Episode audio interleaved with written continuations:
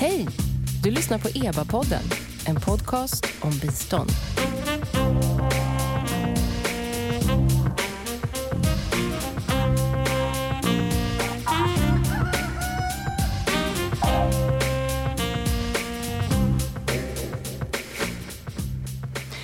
Välkommen till EBA-podden. Jag heter Nina Solomin och EBA det står för Expertgruppen för biståndsanalys. Och idag har vi EBAs kanslichef här i studion så jag låter Jan Pettersson presentera EBA.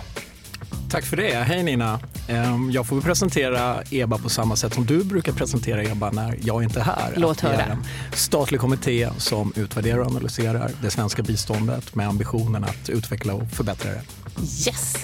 Kärnuppdraget satt där det skulle.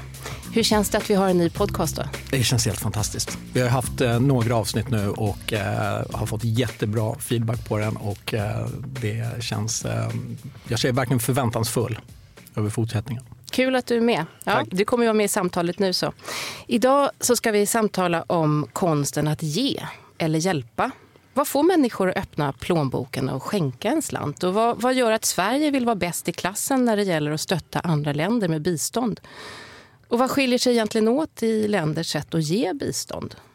Och varför har vi slutat säga ge och ersatt det med uttrycket samarbeta? I studion har vi författaren, föreläsaren, förutom Janne då som vi har hört, så har vi också författaren, föreläsaren och läkaren Stefan Einhorn. Hej! Hej på dig. Du är ju berömd för dina böcker, bland annat. Konsten att vara snäll har du skrivit en bok om, det är väl den mest kända. Och sen är du aktuell i år med en bok som handlar om konsten att göra skillnad, mm. förbättra världen. Ja, det stämmer. Ett litet, blygsamt anspråk. Ja, man ska sikta högt. Men mindre känt om dig är kanske att du faktiskt rattar ett eget biståndsprojekt. Ja, det stämmer. Vi har en eh, stiftelse som jag startade för ett antal år sedan för att jag tjänade mer pengar än vad jag behövde på böcker och föreläsningar. Det är ganska ovanligt att uppleva att man tjänar för mycket pengar, tänker jag. Ja, alltså... men man, man, måste se vad man tjänar i relation till hur omvärlden har det. Och den eh, stiftelsen eh, donerar pengar till forskningsprojekt som syftar till att minska barnadödligheten i låginkomstländer. Det tycker jag är ett ytterst viktigt behjärtansvärt område. Och vad, vad, var det som fick dig att vilja starta en egen stiftelse istället för att bara donera en del av dina inkomster till, eh, vad vet jag, Läkare utan gränser eller Röda Korset eller något sånt? Ja, det, det, det, fördelen är ju att man ser vad som händer med pengarna på ett helt annat sätt. Man får feedback, man får uppleva glädjen i att skänka på ett annat sätt. För att jag började med att ge pengar till Läkare utan gränser som jag tycker är väldigt behjärtansvärda. Eh, men men då, då gav jag pengar och så var pengarna borta och så eh, fick man någon liten rapport om hur, hur, vad som hade hänt med pengarna. Men eh, i stiftelsen så, så får man uppleva direkt. Åker du ner och liksom följer ja, projekten på plats? Ja, vi, vi, har gjort det. Vi har varit i Nepal för tre veckor sedan till exempel. Vi har uh -huh. varit i Uganda ett antal gånger. Vi har varit i Tanzania och de som donerar till stiftelsen de får erbjuds möjlighet att åka med på de här turerna. För att jag tror starkt att motivationen ökar väldigt mycket om man ser resultatet av sina donationer. Och därför eh, har vi den principen att om man skänker eh, tillräckligt mycket så får man möjlighet att se det på plats och då ökar deras motivation och min motivation ytterligare. Och så skänker man mer pengar och så gör man mer nytta. Eh, och det är väl allt man kan begära. Mm. Och så har man förbättrat världen en liten smula kanske? En smula hoppas man att man har gjort lite skillnad. Bredvid, bredvid Stefan Einhorn sitter en expert på människors givande och hjälpande. Psykologilektor i Linköping, Arvid Erlandsson. Välkommen. Tack så mycket. Trevligt att vara här. Din avhandling undersökte de psykologiska mekanismerna bakom hjälpande. Vad kom du fram till? Ehm, just det, min avhandling som nu faktiskt har några år på nacken. Ehm, I den så var, kort sagt så var jag intresserad av att undersöka om olika, olika psykologiska mekanismer är viktigast i olika situationer. Och kort vad jag menar med psykologisk mekanism så är det känslor, tankar eller trosföreställningar som kan göra att vi ökar, som ökar eller minskar sannolikheten att vi faktiskt hjälper. Alltså vad är det som gör att människor faktiskt ja. eh, tar fram plånboken? Ja, psykologiskt alltså. Eh, ja. Känslor, tankar, trosföreställningar. Och i avhandlingen så fokuserar jag på tre sådana mekanismer. Dels känslomekanismen, nyttomekanismen och ansvarsmekanismen. Och om vi börjar med känslomekanismen, eller kanske empatimekanismen skulle man kunna kalla den också, så är det här att allt annat lika så ger, vi, ger jag mer om jag blir starkt känslomässigt berörd, om jag känner intensiva känslor. Empati, sympati, den sortens känslor. Och det här kan driva hjälpande. Till exempel så är orsaken till att vi hjälper ett identifierat offer, ett identifierat barn, får ofta mer donationer än om vi har flera statistiska barn. För att, och det är orsaken till det fann jag, och andra har funnit också, är eh, känslomekanismen. Att vi känner mer intensiva känslor när vi ser ett identifierat barn än statistiska barn. Dock handlar inte allt om empati, eh, till skillnad från vad många tror, utan det finns många andra eh, mekanismer också. Till exempel eh, nummer två, nyttomekanismen, som handlar om att känna att min, mitt eh, hjälpande gör skillnad, inte bara en droppe i havet. Och det testade vi. Det fann vi var den primära orsaken till att vi hjälper mer. Till exempel om man tänker sig en situation där du kan, göra, du kan hjälpa 100 procent av tio som behöver, för tio som behöver hjälp. Alltså du kan mm. rädda tio liv.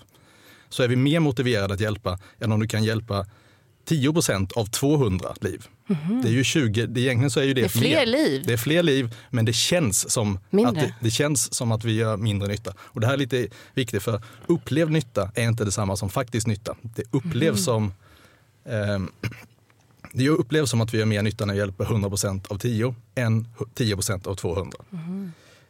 Och för att, eh, jag nöjde mig dock inte där med de två, känslor och nytta. Den tredje, ansvarsmekanismen att eh, den tredje mekanismen som handlar om att hjälpa, vi hjälper mer när vi upplever att vi har ett personligt ansvar att hjälpa. Eh, och det här skulle jag nog faktiskt säga är kanske den enskilt starkaste mekanismen. Jaha. Eh, och i min studie så fann vi att den främsta orsaken till att vi hjälper folk från ingruppen, i vårt fall hade vi ingruppen som svenska, det var svenska mm. deltagare, svenska mm. offer då så att säga, fick mer hjälp än kanadensiska. Och det berodde inte i första hand på empati, inte i första hand på nytta, utan på upplevt ansvar. Så de ah, tre. Man har mer ansvar för den egna gruppen. Man upplever det. För man liksom, upp... grannlandet. Mer upplevt, ja just det. Eh, alltså jag ska säga det också att expertgruppen för biståndsanalys har ju gett ut en sammanfattning av din avhandling då som har några år på nacken. Men sammanfattningen eh, kom väl också ut för ett par år sedan. Men finns att ladda ner på, på vår hemsida. Den heter The When and Why of Helping. Väldigt intressant.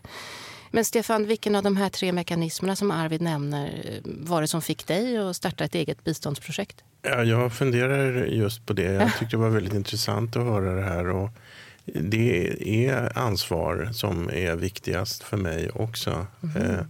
För jag tycker att vi alla har en, ett ansvar för våra medmänniskor. Ett ansvar för att bidra till en bättre värld. Jag brukar säga att varje människa ska leva sitt liv som om ansvaret för världen vilade på just våra axlar. Och eh, jag funderade mycket när vi startade familjen Einhorns stiftelse vad som var ett optimalt sätt att använda de här eh, pengarna eh, och kom då fram till just att rädda ett barns liv. Jag, jag, jag kan inte komma på något som är större än det.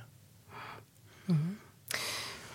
Det är ju verkligen den här konkreta liksom, mikronivån på individnivå. Men om vi skulle plocka upp det här till makronivå. Eh, bistånd handlar ju om givande det med, men mellan två stater.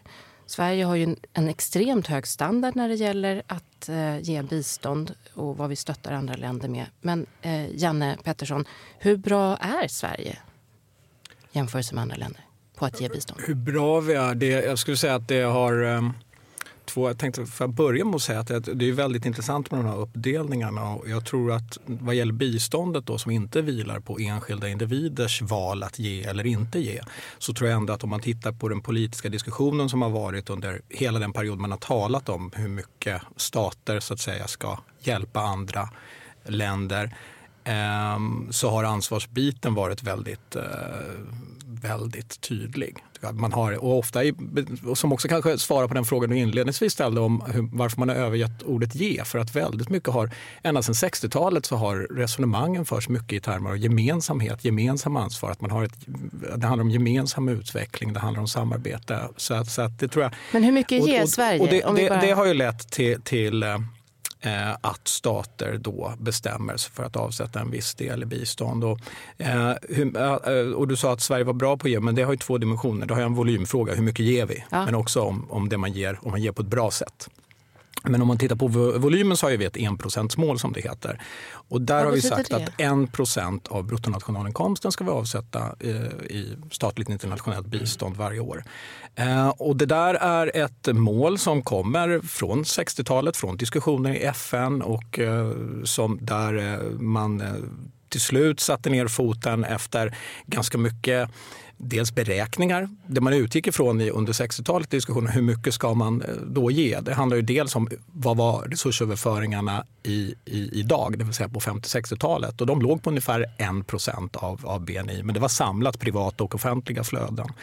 Eh, sen var det också beräkningar på vad, vad skulle behövas om man tänker att kapital är det som fattiga länder saknas. Vad, vad behövs i resursöverföring för att de här ska kunna ha någon form av acceptabel tillväxt. Och Jan Timbergen då, som var en känd ekonom, eh, han, han räknade ut att någonstans 0,75 procent av BNI skulle då behövas. Och det är det, de resonemangen som i FN och FNs eh, konferens för utveckling och handel då har lett fram till det här 0,7 procentsmålet.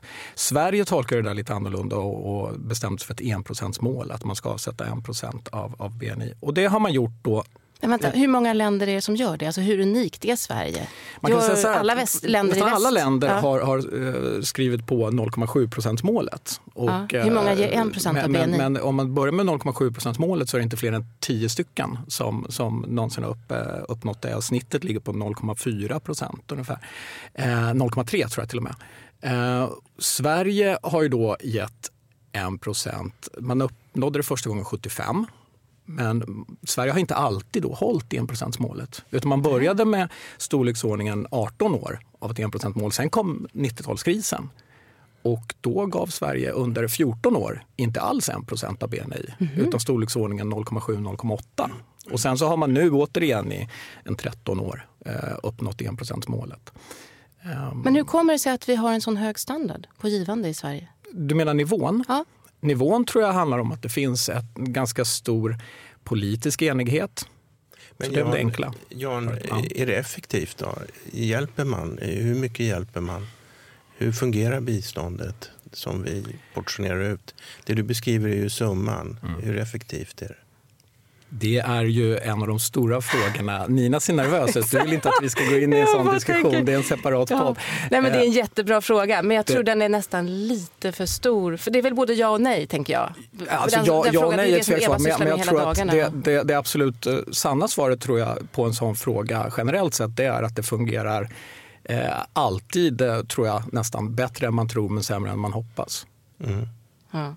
Jag tänkte, det var en spännande grej. Arvid, när du och jag snackade lite på telefon tidigare så, så, så sa du att, eh, det tyckte jag var intressant, svensk, att, att Sverige sticker ut i undersökningar när det gäller just... Jag tänker det är ändå rätt eh, fantastiskt att Sverige ger 1 av BNI. Okej, man har inte alltid gjort det, man håller den här höga standarden. Det finns en samstämmighet i nästan alla partier om att det ska vara den här höga nivån. Eh, och du pratade om att i undersökningar så har det visat sig att svenskar är mer benägna än, än andra nationaliteter att faktiskt ge stöd till eh, såna, du pratade om ingrupper, vad heter det andra då? Utgrupper? Ja, andra länder, andra folk helt enkelt. Mm. ja, exakt. Och det här vill jag betona att det inte är min egen forskning utan det är liksom, jag läst mig till att eh, ser man globalt sett så är det i nästan alla länder, och nu pratar jag mer, framförallt om privat välgörenhet, så är det så att de organisationer som får mest pengar, det är de som fokuserar på att hjälpa människor inom landet. Det kan vara medicinsk forskning, det kan vara eh, liksom, eller att hjälpa fattiga i det egna samhället. Sverige sticker ut väldigt mycket där. För att i Sverige så är det tvärtom, att det är organisationer som hjälper folk i andra länder som får mycket mer pengar än organisationer som hjälper folk i Det är superintressant. Vad beror det på? Jo, eh, det kan säkert finnas många olika förklaringar, men en, ganska vanlig förklaring är att vi, kom, vi är vana sedan många år tillbaka, eh, långt socialdemokratiskt styre, så har vi en välutvecklad skattefinansierad eh, välfärdsstat. Och då förväntar vi oss att problem som finns i samhället, eh, kan man säga medicinsk forskning, fattiga i det ena landet, stöd till sjuka och eh, funktionsnedsatta till exempel, det förväntar vi oss man kan koppla det till det här med upplevt ansvar. Vi förväntar oss att det är statens ansvar. Det är därför vi betalar skatt. Eh, och då upplever många människor att det här har inte jag med att göra. Det här är något som ska finansieras av skattepengar. Ehm. Det är ju väldigt intressant. Stefan, du är ju ett levande exempel på det här då, där du känner då ett ansvar för att rädda barnen i Nepal till exempel. Ja, eh, alltså jag ser det delvis som en egoistisk handling att man hjälper till i andra länder. För att eh, epidemier ser inga gränser, miljöförstöring ser inga gränser, terrorism och krig ser inga gränser. Vi måste sträva efter en jämställd värld. Det gagnar definitivt våra bröder och systrar i eh, mindre bemedlade områden och det hjälper också oss. Så, Så det blir mer stabilt i världen? Ja, det blir en bättre värld och det gagnar även oss. Så, men, men väldigt mycket kan vi konstatera av välgörenhet och bistånd har egoistiska motiv. Jag brukar ju säga att det inte är tanken som räknas utan det är handlingen. Det är inte orsaken till att vi ger som är viktigt utan att det är viktigt att vi ger. Och det, det, eh, när man letar efter ädla motiv eh, som orsak till att man gör goda gärningar så blir det svårt. Ja, det kanske inte är så himla viktigt. Nej. nej det Men det är det. ju intressant, för då, skulle man, då vill jag genast bolla över till dig, Janne. Alltså hur, eh, vad är motivet för eh, Sverige och andra länder att faktiskt eh, ha utvecklingssamarbeten? Kan det finnas andra motiv än att, man bara, att det finns liksom en hög moralisk svansföring?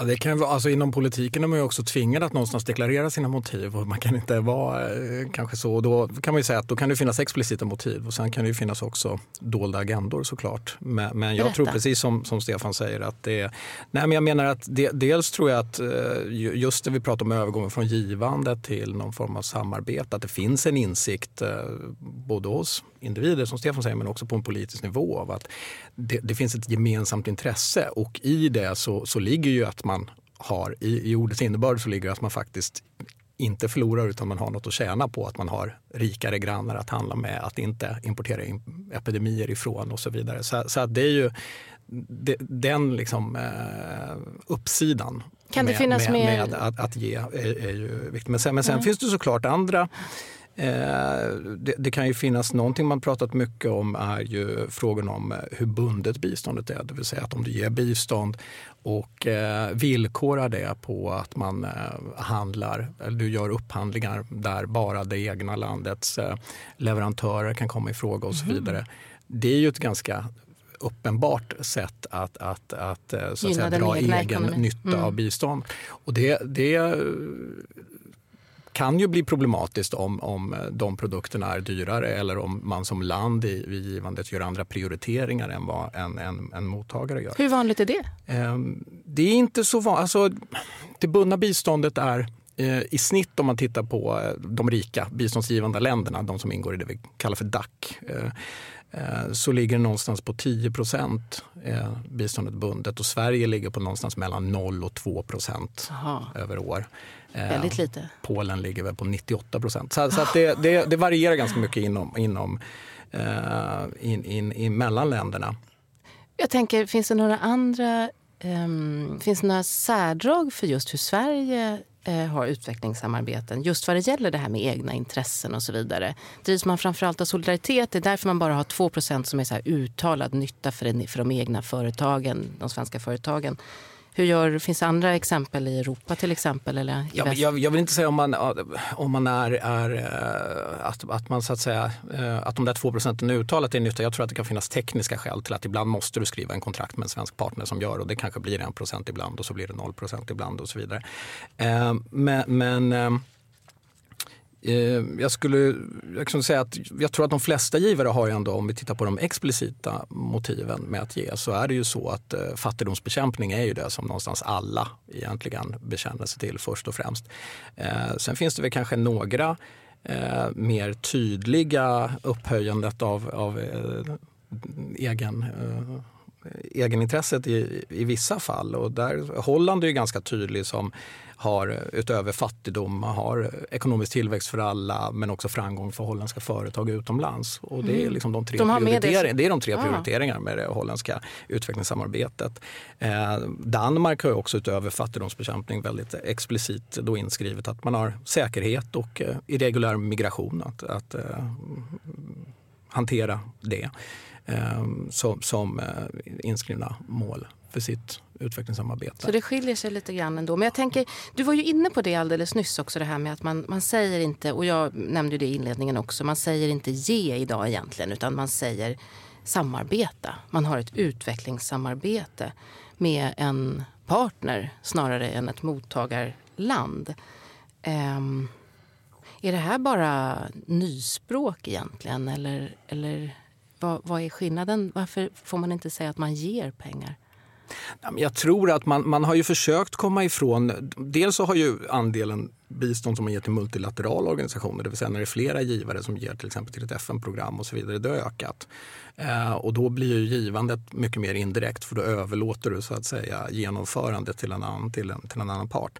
Eh, men sen tror jag också att man har karaktären på biståndet har ju också ändrats lite från att eh, Eh, om man tänker sig att det initialt handlade ganska mycket om projekt så handlar det nu för tiden väldigt mycket om institutionsbygge och liksom det här långa, tråkiga, tålmodiga gnölandet med att hjälpa till att bygga institutioner och så vidare. Till exempel? Och, och till exempel Statistiska Revision. centralbyråer, mm. revisionsbyråer. Och, och det, det, är ju någonting som där det också blir lite svårt att, så att säga, på det som, det som Stefan sa, som man kanske vill få ut i i, i varför man som individ hjälper, att man vill se nyttan. Det är ganska svårt att se nyttan, i synnerhet om man jobbar nu väldigt mycket i, i problematiska miljöer som är drabbade av konflikt. Där ibland tror jag att biståndet handlar väldigt mycket om att stå mitt i det sluttande planet och försöka få det att luta lite mindre. Mm. Och, och, I de lägena är det väldigt svårt att kanske påvisa eh, precis den typ av eh, i varje fall upplevd nytta, även om det gör en faktisk nytta. Så där tror jag man har en skillnad. Mm. För jag tänker, Stefan, det, det, är ju liksom ditt, ditt projekt. Eh, kallar du det för samarbete eller ser du det mer som välgörenhet? Alltså hur ser relationen mellan dig och de som du så att säga stöttar ut i Nepal till exempel eller Uganda? Alltså jag har inget problem med att använda uttrycket ge. Jag håller föredrag som, som handlar om eh, konsten att ge och, och så vidare. Eh, det, det, är lite ord, eh, en ordvals för mig det här att prata om. Du tycker inte att det speglar någon maktbalans? Eller? Nej, men man, man måste ju säga som det, det är. Men i realiteten så är det ju ett samarbete i de här länderna. För att det, våra, våra donationer går ju alltid till forskningsprojekt och då är det ju ett eh, lokala forskare och eh, i regel svenska forskare som samarbetar. Så i realiteten är det samarbetsprojekt. Men det vi ägnar oss åt är ju samtidigt välgörenhet och att ge. Så att om, om det eh, ordet har blivit tabu nu så måste jag ju omvärdera mina du får skriva om dina föredrag. uttalanden. Från ja. Men alltså är det inte rimligt egentligen att, att ett land som ger så mycket bistånd som Sverige gör, alltså proportionellt sett till sin inkomst, eh, är det inte, är det inte okej okay att man kan få tillbaka konkreta eh, saker eh, som gynnar den egna, det egna landet eh, från de länder som man går in och stöttar? Janne? Du menar att man... Ja, men som Holland, att man skriver in att vi ska gynna svenskt näringsliv. Varför är det inte det okej? Okay? Att man ja, tänker att det finns en motprestation inblandad? Det finns väldigt många som tycker att det är okej okay och det är därför mm. det skrivs in mer och mer. Så, så att det skrivs in mer och mer? Det, det, det är ju någonstans ett, eh, ett politiskt eh, val. Men, men eh, länder man ger bistånd med tenderar man att handla mer med. Och det är inte för att man då har bundit biståndet och krävt det mm. utan jag tror att genom bistånd så bygger man ju relationer och då bygger man på sikt också handelsrelationer. Och det, ehm, det kommer ju oavsett om man har skrivit in det i de biståndspolitiska målen eller inte. Mm. Eh, jag tänker, ehm, att ha ett utvecklingssamarbete eller ge bistånd, det kräver ju också, eh, även om man får fram en väldans massa pengar, så kräver det också en hög grad av know-how för att förstå hur man ska trycka ut det här i systemet. Och det är ju ingen enkel sak. Eh, Stefan, det, det, är ju inte på, på landsnivå vad det gäller ditt eget projekt. Men, men vad skulle du säga, eh, vad har du lärt dig eh, på vägen? För ni, ni, har hållit på i tio år, va, din stiftelse? Mm. Alltså, har du lärt dig någonting kring det här med konsten att faktiskt ge eller samarbeta? Ja, alltså en aspekt är ju att pengar försvinner i viss mån. Dels i administrativa kostnader, dels i korruption och dels i begränsad effektivitet. Och det är därför vi har styrt våra pengar mot forskningsprojekt. För det, då får man en automatisk utvärdering. Och forskning eh, kostar pengar, men det är, det är värt att satsa på forskningen. För då vet man om, om projekten fungerar eller inte. Och vi har satsat pengar på projekt som inte visar sig fungera, men då vet vi åtminstone det och kan satsa på, på nya projekt. Men hade vi inte eh, de projekten utvärderats eh, vetenskapligt, ja då hade vi kunnat hålla på och skänka i tio år till utan att det hade haft någon effekt. Och, eh, så, så det är väldigt viktigt, att, att, tycker jag, att följa upp och analysera effektivitet och samtidigt hålla, försöka hålla koll på korruptionen och, och de administrativa kostnaderna. Vi har bara 4 i administrativa kostnader och det är vi mäktigt stolta över. Nej, det, det var lite skryt där. Ja, Nu fick du in det också. Vi ska snart runda av, så var det tur att du hann få in det. Men Janne, eh, vad säger du om det? det här, nu pratar vi ju faktiskt om, om EBAs kärnverksamhet, att utvärdera bistånd och dess effektivitet. Hur viktigt är det för att också motivera ja, men ytterst då kanske medborgarna i ett land att, att vilja fortsätta ge bistånd eller ha utvecklingssamarbeten med andra länder? Jag tror det är oerhört viktigt för att bistånd är ju väldigt speciellt också att du har inte den här automatiska utvärdera, utvärderandet som du har eh, i de skattemedel som används eh, hemma.